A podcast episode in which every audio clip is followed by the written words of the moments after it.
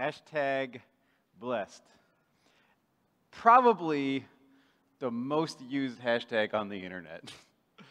I just checked uh, five minutes ago. Currently, right now, there's 138 uses, 138 million uses of the hashtag blessed on Instagram alone. Don't even know on Twitter how many that would be. Hashtag blessed is one of the most used hashtags on the internet. And actually, in the text that we're going to examine over the next few weeks, the word bless is the most commonly used word in the Beatitudes, which is actually how it derives its name. It's a Latin usage of the word blessed, Beatitudes, to be blessed. And as we examine the blessings of the Beatitudes, what we're going to begin to see is that they may seem cute and pithy and, under, and, and, and just um, quaint on the surface. There is a depth of meaning that is absolutely beautiful. Um, and so, hashtag blessed, we are excited for the next nine weeks to understand the blessings of the Beatitudes.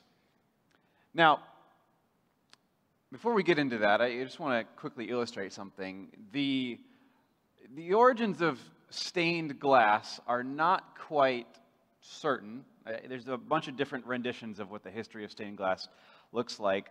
But it is certain that ancient Egyptians were the ones who discovered glass. Uh, and as they began to figure out how to use glass, and over the centuries, people have discovered how to make beautiful stained glass. Um, and stained glass windows and stained glass art. And in fact, one of the shows that my wife and I really like watching is a show called Blown Away, uh, where master glass blowers depict these beautiful colored glass sculptures and the chance to win $60,000 um, just through this um, amazing competition. And, and so the art and the history of stained glass windows and stained glass architecture and stained glass sculpturing is very beautiful and very rich.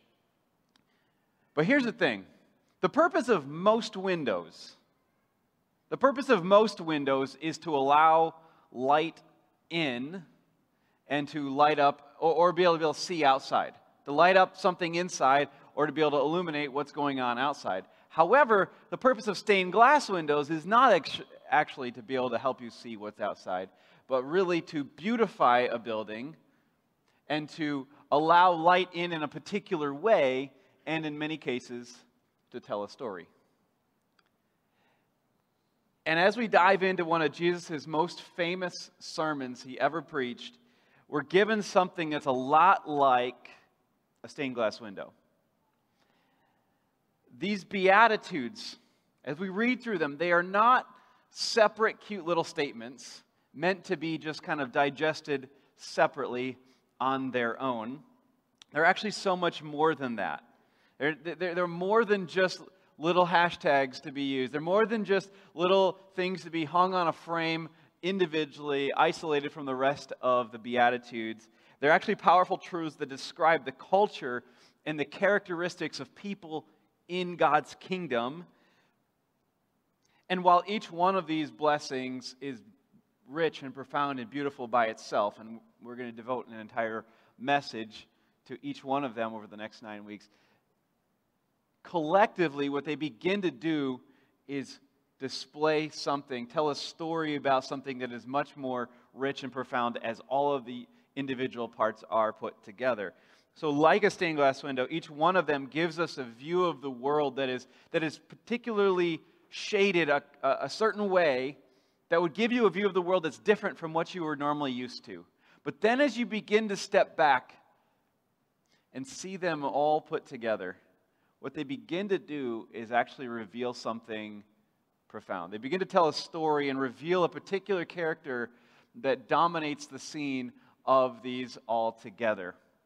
And what we see in the Beatitudes, what we see in the beginning of Jesus' Sermon on the Mount, is actually a wonderfully beautiful picture of God's heart.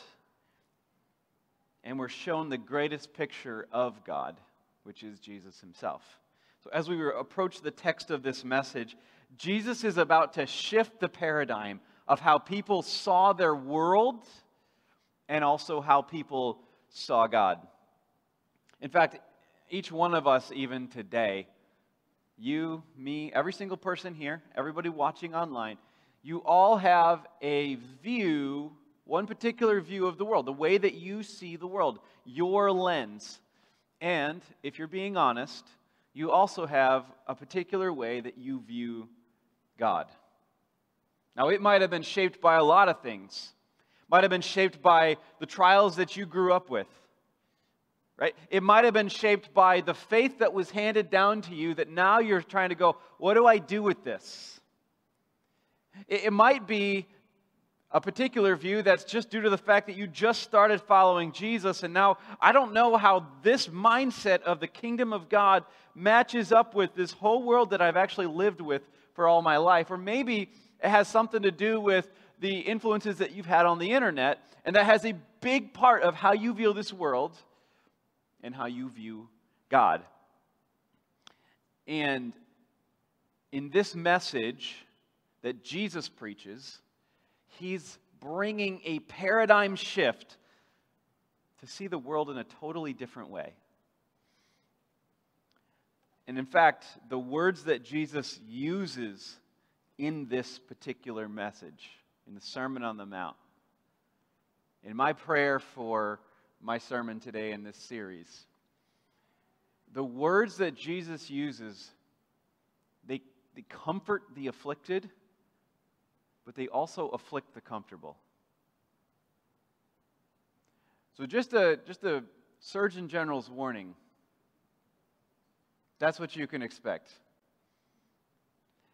That there's a paradigm shift that's happening in the words of Jesus that just blow apart the way that people viewed the world. And so, in order to appreciate what Jesus is uh, speaking to, um, and we're going to read the text together in just a moment, but I want to give you a little bit of context. And in order to understand that, I'm going to back up into the end of chapter 4. So if you have a Bible, Matthew chapter 4, verse 23 is where I'm going to give a little bit of context before I get into the text of Matthew 5. Uh, Matthew chapter 4, verse 23, I'm just going to read through the end, says, Jesus went throughout Galilee, teaching in their synagogues and preaching the good news of the kingdom, which, by the way, is an incredibly significant theme in the entire book of Matthew. It's what Jesus has been teaching about up until this point and will continue to do so. And this is how Matthew describes the, the ministry and the impact and the power and the person of Jesus Christ is through the lens of God's kingdom that's coming here on earth.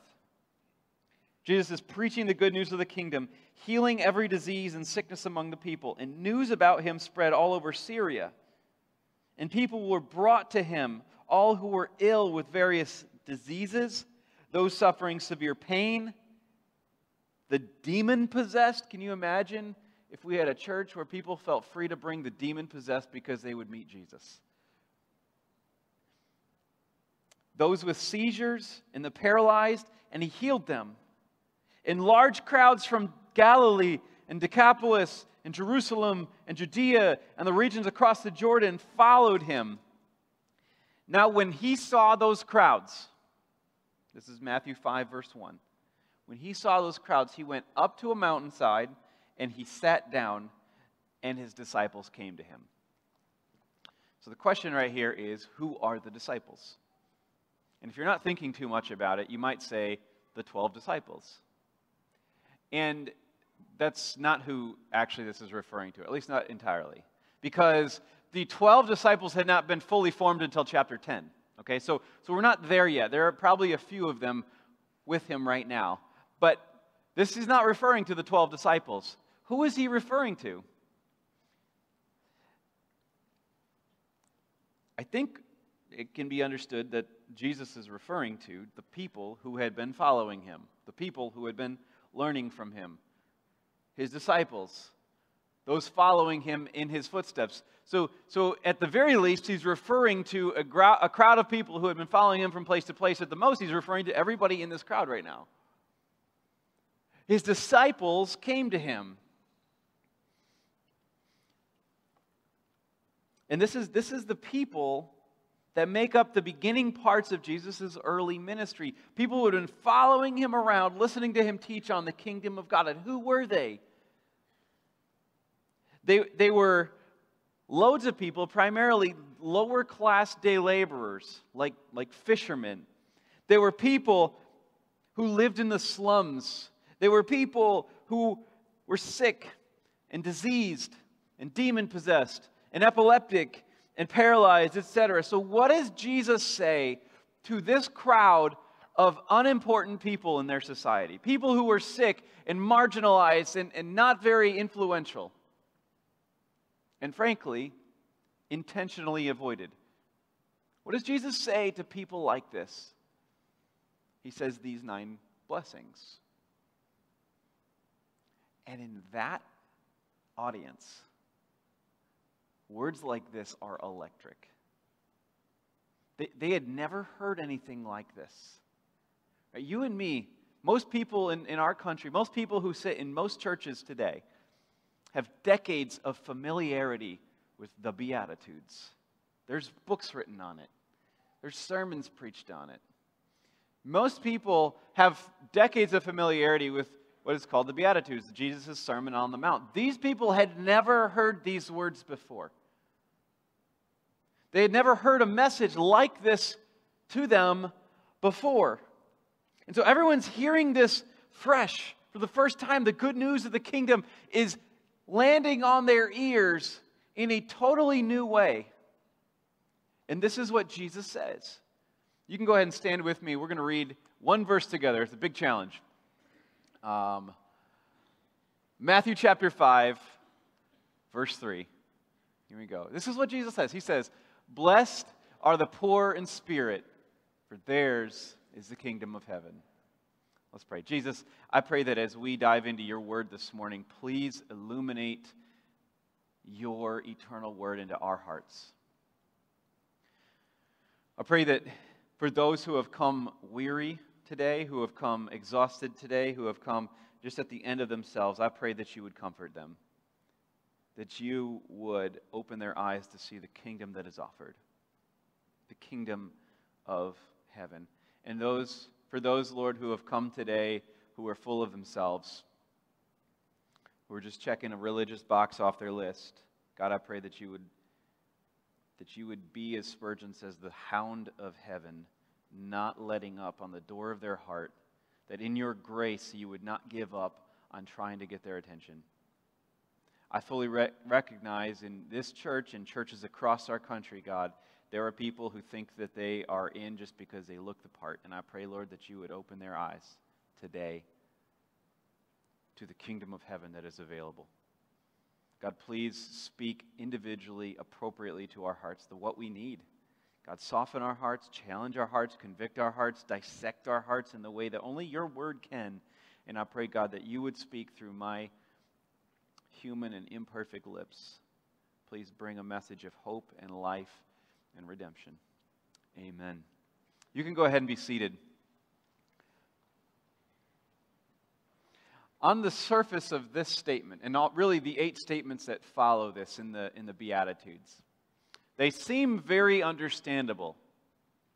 The question is not, what does Jesus mean in a grammatical sense? Because it's pretty easy to understand. In fact, that's not even what I'm going to try to get into because we could have just spent five minutes on that and be gone. The question more appropriately asked is what does Jesus mean with these words to this particular audience at this particular time? Why is Jesus saying these blessings, specifically this first one? And so, to understand the answer to that question, I think what we need to do is look at a few words and phrases to really unpack the depth of what that looks like. The first one I want to start with is the word blessed. It's the word blessed, which he uses uh, a bunch of times here. It's the word blessed, and um, it actually comes from the Greek word, which is the Greek word makarios. Makarios. Okay? Blessed are the poor in spirit. Now, if you're anything like me, you've probably heard somebody say you could easily swap uh, the word happy in for the word blessed. And though that is certainly one of the translations of Makarios, I think it's actually a disservice to this text to make a simple swap like that. Um, those who are blessed will generally be profoundly happy. But blessedness, especially in this sense that Jesus is talking about, can't actually be reduced to just happiness. Okay? That's, that's a, a, a lazy substitution right there. Throughout the Bible, what we actually see is a fuller sense of how the word blessed is really used. Even in a Jewish scholarly sense, even in a biblical sense, in an Old Testament sense, the Jews of Jesus' day actually had a paradigm for, for how this word blessed was taught and was used um, in, in Jewish teachings and in biblical teachings. Jesus is not actually the first teacher to pronounce blessings like this. This, is, this, this style of sermon was actually common. In fact, it's, in a biblical sense, you look back into uh, Psalm 1, the very first psalm. This is, this is the paradigm of how blessings were given. Psalm 1. Oh, there goes notes from a different message. Always got to be ready to preach, you know? Literally, it's a different sermon. Um, blessed is blessed is the man who does not walk in the counsel of the wicked, or stand in the way of sinners, or sit in the seat of mockers. Look at Psalm 119, the longest, the longest psalm in the Bible, the longest discourse in the Bible. Psalm 119 starts like this, very similar way. Blessed are those whose ways are blameless, who walk according to the law of the Lord. Is a very common, and there's, there's lots more here in, in the Psalms and in Old Testament literature, but there's, there's a paradigm here for blessing sermons, blessing literature. Additionally, if you follow the course of Jewish history and Jewish scholarship and Jewish teachers, there was a paradigm also just of how sermons like this would have been preached. So, for example, there was a um, early Jewish sect called the Essenes. They're the people who preserved the Dead Sea Scrolls. And they actually had a very high view of their strict, rigid way of living and following Old Testament law. Right? They're actually fairly proud of how good they were at that. And so, what they did, beyond just preserving the Dead Sea Scrolls, is they wrote literature on how to live rigid, devoted lives to Yahweh, like they were doing. And one of those uh, works was called the Wisdom uh, the, the scroll of wisdom. And so, it, one of the things in the scroll of wisdom, it reads like this Blessed is the one with a pure heart who does not slander with his tongue. Blessed are those who adhere to the commands of Torah and do not uh, adhere to perverted paths.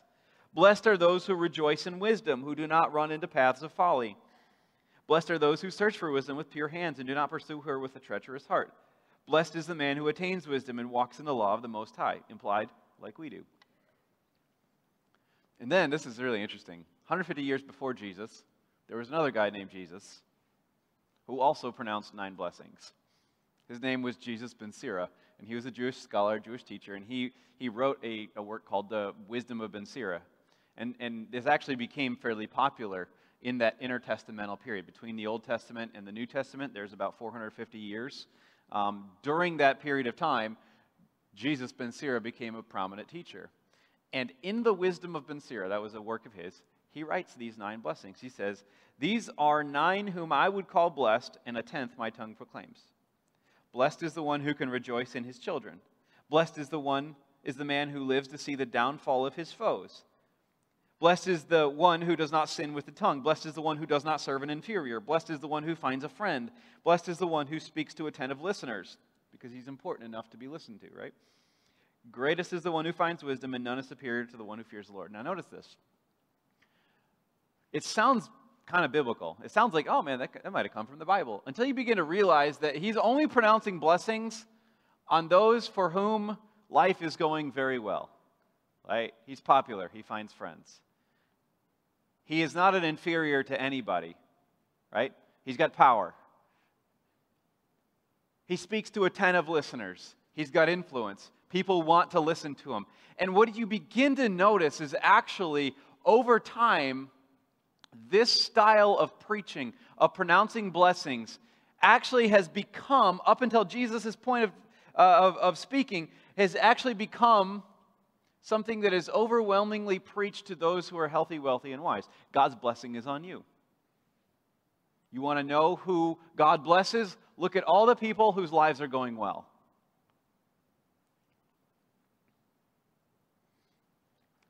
Which for Jesus' particular audience in Matthew 5 is a message of shame. It's a message of condemnation. Your life isn't going well? Well, you must not be good with God. It must be your fault that you're poor. Go out and get a job. It must be your fault that you have an injury, you have an illness, you have a sickness. You shouldn't have been so selfish. It must be your fault that you're demon possessed. You must not have gone to temple enough. And so, for these people whom the tragedies of life has befallen on,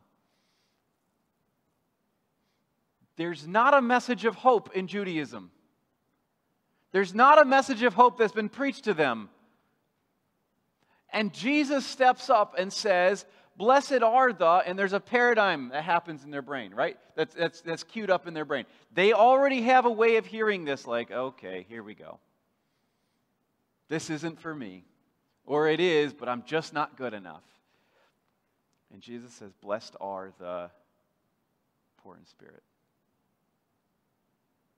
Blessed are the poor in spirit, for theirs is the kingdom of heaven. It, it's it's mind blowing. He is affirming every one of their difficult life situations. He says, You are the people that God is favoring, that God is approving of, because the kingdom of heaven is offered to you first.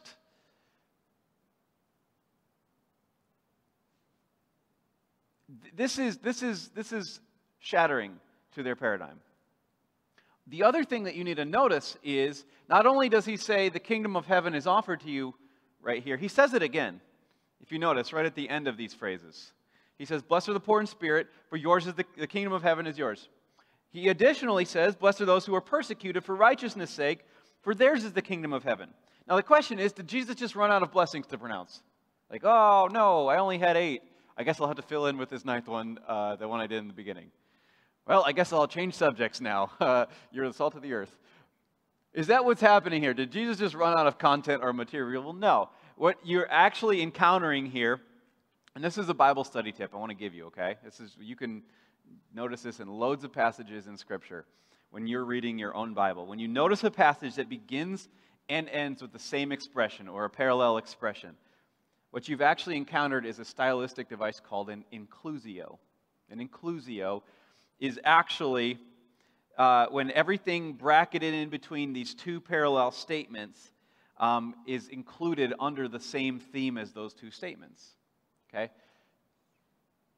This is an intentional expression by biblical writers. In fact, there's loads of biblical writers who are famous for doing this. I don't have time to get into it, but David, Solomon, Paul, they all do this in their writings this thing called an inclusio, where they will say a list of things, and they'll, at the beginning at the end, is very similar to each other.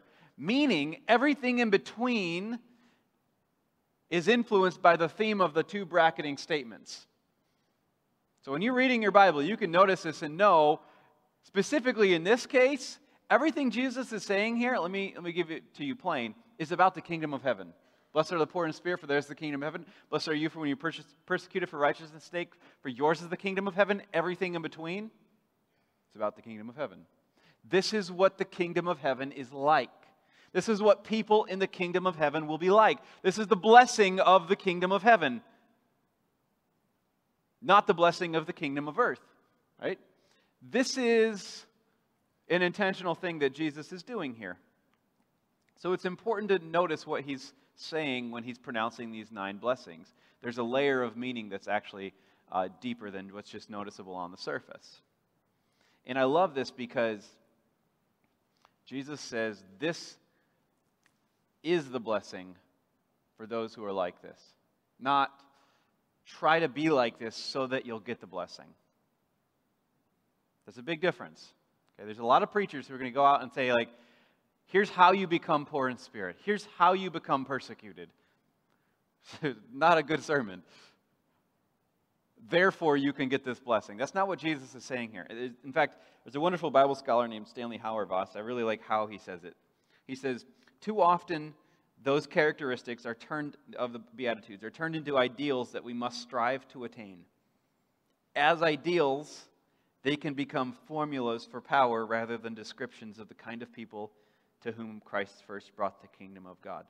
Nowhere does Jesus tell us we should try to be poor in spirit or mourn all the time or try to get yourself persecuted.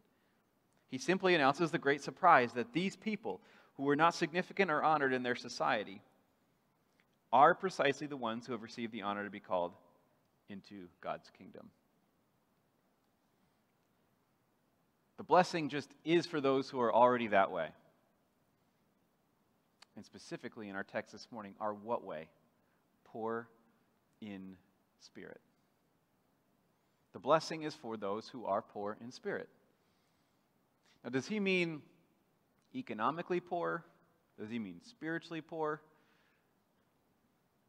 Yes. Especially in his society, there was a very tightly knit blend between the two realities of your economy and your spirituality. Right? When you're living in a theocracy, when you're living in a, a society where your law keepers are actually religious leaders, then everything about your life is wrapped into your religious experience. So Jesus is saying to you, people in front of me who are poor, poor in spirit, you're spiritually poor, your spirit feels downtrodden, you're economically poor. This is the blessing. These are the ones who have nothing and feel like nothing. These are the ones who don't seem to experience much progress or power. They're the ones on the outside of everything that's going on. And so he's the idea here is that poverty of spirit is this acknowledgement of spiritual bankruptcy. Um, it's the conscious confession of my unworth before God.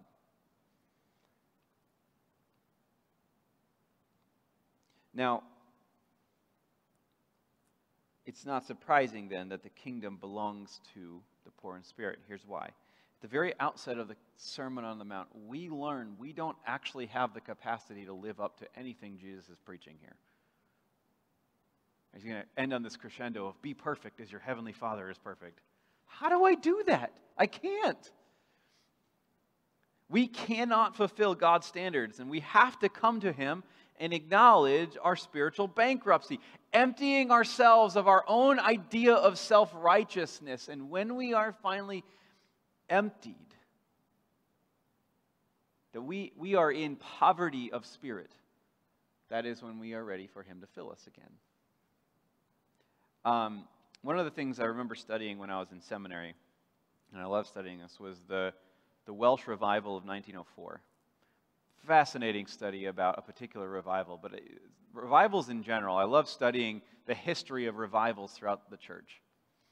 Um, and they, they take different shapes in different places at different times with different kinds of people and different cultures and different languages. But one of the dominating themes that is true throughout every single revival, one of the things that will be true of any revival that's ever happened or that ever will happen is that they didn't start at a huge conference or seminar. They didn't put revival on the calendar and then all of a sudden Jesus showed up. It started with individual people who recognized the poverty of their own spirit and they cried out to God in total desperation and surrendered their life. They submitted the rest of their life to God's ways. And when that happened, the Holy Spirit came in to their life and in that particular location and just began to transform one life after another. Life after life after life.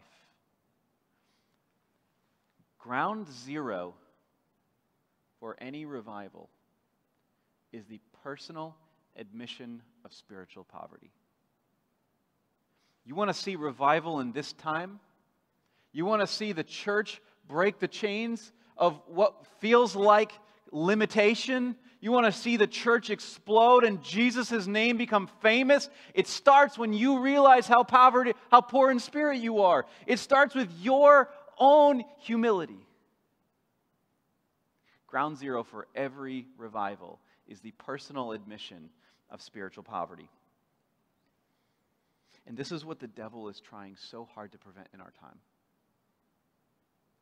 He wants you to think that you don't really need God Monday through Saturday. And frankly, you don't really need God that much on Sunday either.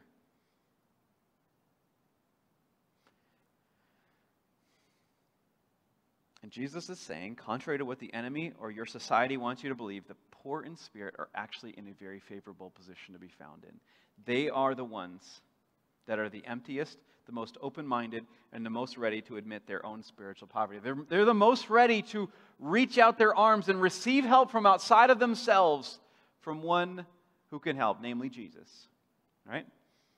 They're blessed because they're precisely in the very position that would motivate them to open their arms to the only one who can help them. They're not trying to figure it out on their own. It's often the people with the most to lose that are the least likely to open their arms to Jesus. It's the ones with the least to lose who are more open to Jesus. People who have the most to lose have to consider following Jesus in terms of what is it going to mean to my financial situation? What is it going to mean to my particular identity in this society? I, ha- I feel like I have so much to lose, and though it's not impossible, it is often so much harder for those with so much to lose to say, I surrender to the one who died on the cross. They have a lot to lose. It's so much harder. And Jesus is highlighting the fact that it is precisely those most ready to be humble, those with poverty of spirit, those open to outside help, to whom the kingdom of heaven is offered first. Blessed are the poor in spirit, for theirs is the kingdom of heaven. It's about to sting, but I think confession's good for the soul. Let me ask you a, que- a couple questions. Did you come to church today because you wanted to or because you needed to? What is falling apart more, your Bible or you? For you, is prayer a regular routine or an occasional option? Are other people other human beings made in God's image? Are they opportunities to serve or obstacles in your way? Like when you drive home, are you going to get upset if someone's slow in front of you? Do you have a burning desire to share the good news of Jesus because of how awesome it is and how much it's changed your life? Or is sharing the gospel something that sounds a lot more like a chore? When do you find yourself lost in worship and in total awe of God? All the time, or just when someone else brings your attention to it? See, depending on the answer, for many of us, it's possible you have a higher view of yourself and a lower view of God and others, or at least lower than yourself. And that you don't actually think you need God's grace very much in your life. And Jesus is saying that one of the barriers, one of the greatest barriers to the kingdom of heaven is a high and lofty view of yourself. It's being convinced that you're actually doing okay, that you don't actually need God's redeeming grace that much. You're not poor in spirit. This is a big deal. This is a very big deal because God opens heaven's door to those who are spiritually poor. That is to whom the kingdom is offered. God opens heaven's door to those who are spiritually poor. This is, this is the, fundamentally the point that Jesus is making. He's proclaiming a blessing on those who are absolutely devoid of wealth in their own spirit.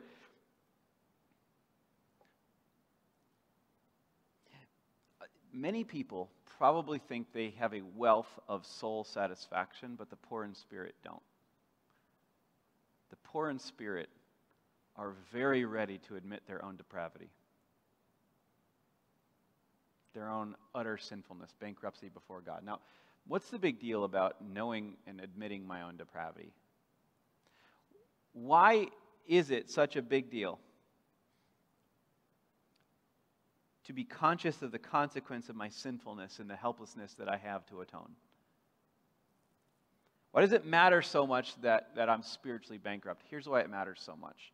The God we worship, the God that's revealed to us in the Bible, is absolutely holy and absolutely sovereign. And, and even though Jesus is eventually going to say in this sermon, Be holy as your Father in heaven is holy, be perfect like he's perfect, not a single one of us has the level of holiness like God does that cannot even stand the presence of sin. No one here has that kind of holiness. God is, is absolutely transcendent, above us in every way in terms of his holiness and his sovereignty. He is pure, and, and his holiness is splendor, splendid and, and perfect and just. And then you look at us, and we are sinful. And here's the deal the nature of sin at its core, the nature of my sin is that in my sinfulness I desire God's throne. Everything I do that is called sin comes from the heart desire to be God. And this is, at its core, rivalry with God. It's an offense to the holiness and sovereignty of God.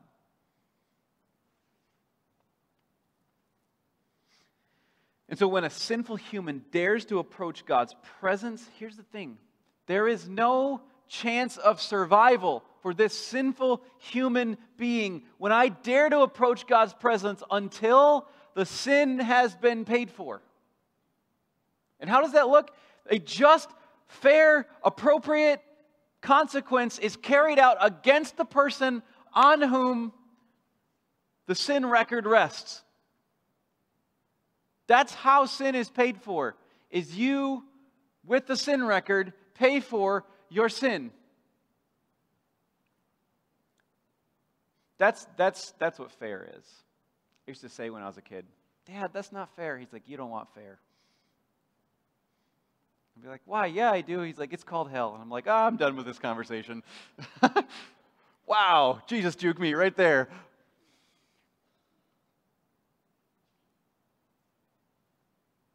But it's, it's true in the sense that fair is you pay for your sin. Now, in a limited thought process, some people might want to say, oh, God just overlooks my sin. He kind of looks the other way. He excuses me. It's okay. We're good. But if God is actually fair, if He's actually just and eternally holy, He cannot overlook sin. Please don't miss this that God cannot just pretend sin does not exist. He has to justly and appropriately condemn it to the point that the holiness of God is satisfied, that it is paid in full. So, what is a just and appropriate consequence for sin? Well, it actually depends on who you're sinning against. What is a just and appropriate consequence for sin committed against an infinitely holy God? An infinitely just punishment hell.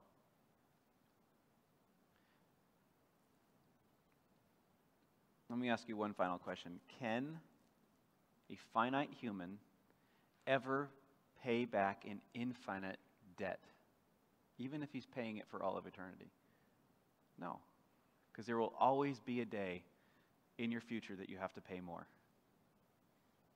You can't possibly pay an infinite debt. Beginning to feel the weight of your spiritual poverty?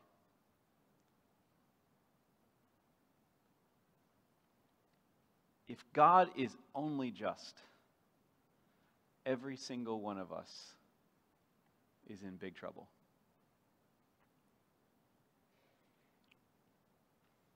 Your sin and my sin, as inconsequential as we may want to claim it is, has incurred an infinite debt. And because it was committed against an infinitely holy God, finite you and finite me stand absolutely no chance of ever being able to pay it in full.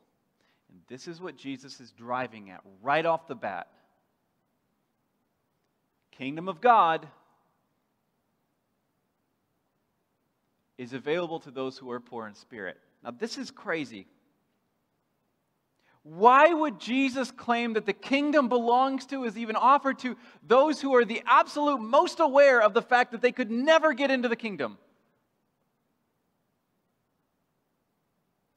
Why is the kingdom offered to the poor in spirit? Well, let me ask you it this way. If you were in a mess that you had absolutely no way of getting out of, what would you do?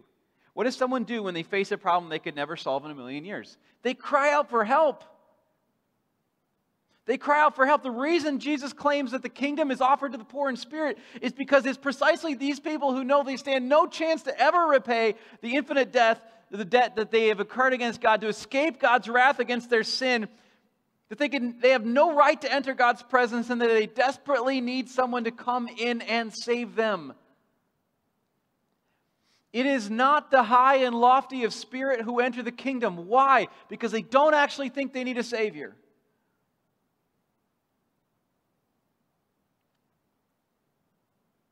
It's the spiritually proud who turn to fake saviors to rescue them from the discomforts of life or to convince them that they are their own God in this life, never realizing how desperately they need saving grace.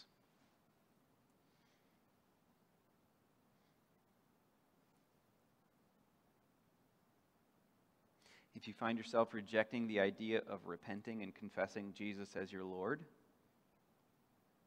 if you find the call to die to yourself kind of a bit harsh. If this whole Christianity thing is just an add on, something you do on the occasional weekend every once in a while, then this is a wake up call from Jesus. That that is not whom the kingdom of heaven is offered to. You're neither the God nor the Savior of your life, and frankly, if you want to try to live your life without Him, eventually God will say, okay, have it your way forever you can get your way against God.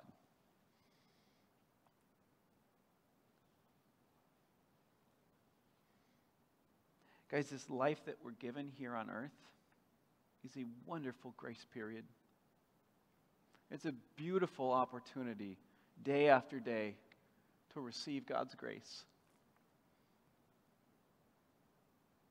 You, you are currently swimming in an ocean of grace and it is called your life right now. Don't go another day without humbling yourself and, and submitting your life, laying your life down to the Savior who's already paid your debt in full. On the other hand, if you find yourself absolutely desperate for a solution to your mess, if you want nothing more than to be rescued from the hole that you've dug for yourself, if you're crying out for someone to come in and save you and rescue you and redeem you and adopt you into a new life, this is very good news. This is good news because this is God's invitation to, to come in and experience the love that is lavish in His kingdom. What we see in the wonderful, tender, loving heart of God is that it is precisely these people, those who are poor in spirit, who are destitute and consciously so of any spiritual worthiness they have, these are the people to whom God's kingdom is offered. God opens heaven's door to those who are spiritually poor. So, how do you open heaven's door? How do you, how do you get heaven's door open? It's actually very hard to experience, but it's the process is simple. The process is very simple. Number one, recognize your spiritual poverty. Number two, repent of your spiritual pride, your, your selfish pride. And number three, receive the Savior's pardon. Right? Put your faith and your trust in Jesus that He died on the cross to forgive you of your sin, and also submit your life to Him as the Lord. He's not an add on to your life, He's in charge of it all. The overwhelming encouragement from every part of the Bible is to surrender to the one who has already paid your debt in full. Lay your life down, give it up, surrender it to Him.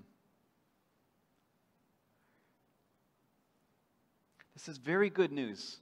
It may seem harsh to those who want to cling to their life, who, those who do not want to let go of their selfish pride. But this is very good news to us today. It's very good news for the person who's come to the end of themselves and found the strong hand of the Savior stretched out to them. This is very good news for the exhausted and the empty person who's reached out to Jesus and received his grace. This is very good news for the guilty sinner who's admitted his own poverty of spirit before God and his inability to do anything about it. This is good news because the kingdom of heaven is offered to you.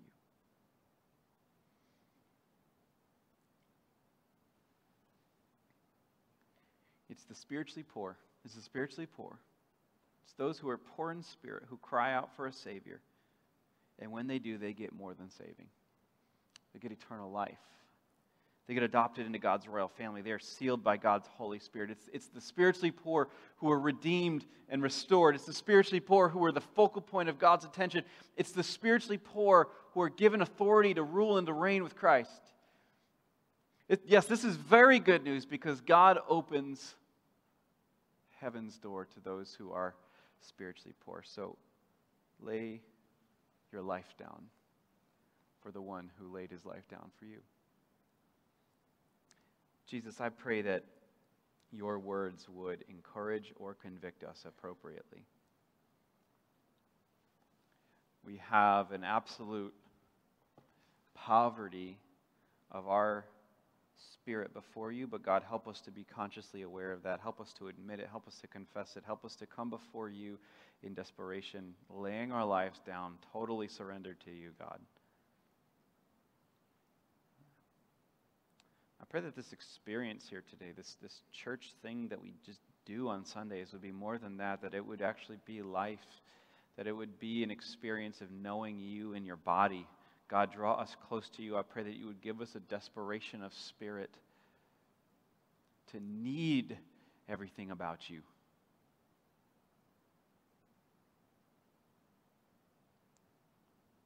Today, I pray that you would comfort the afflicted and that you would also afflict the comfortable, and that in so doing, you would draw us closer to your heart in your kingdom.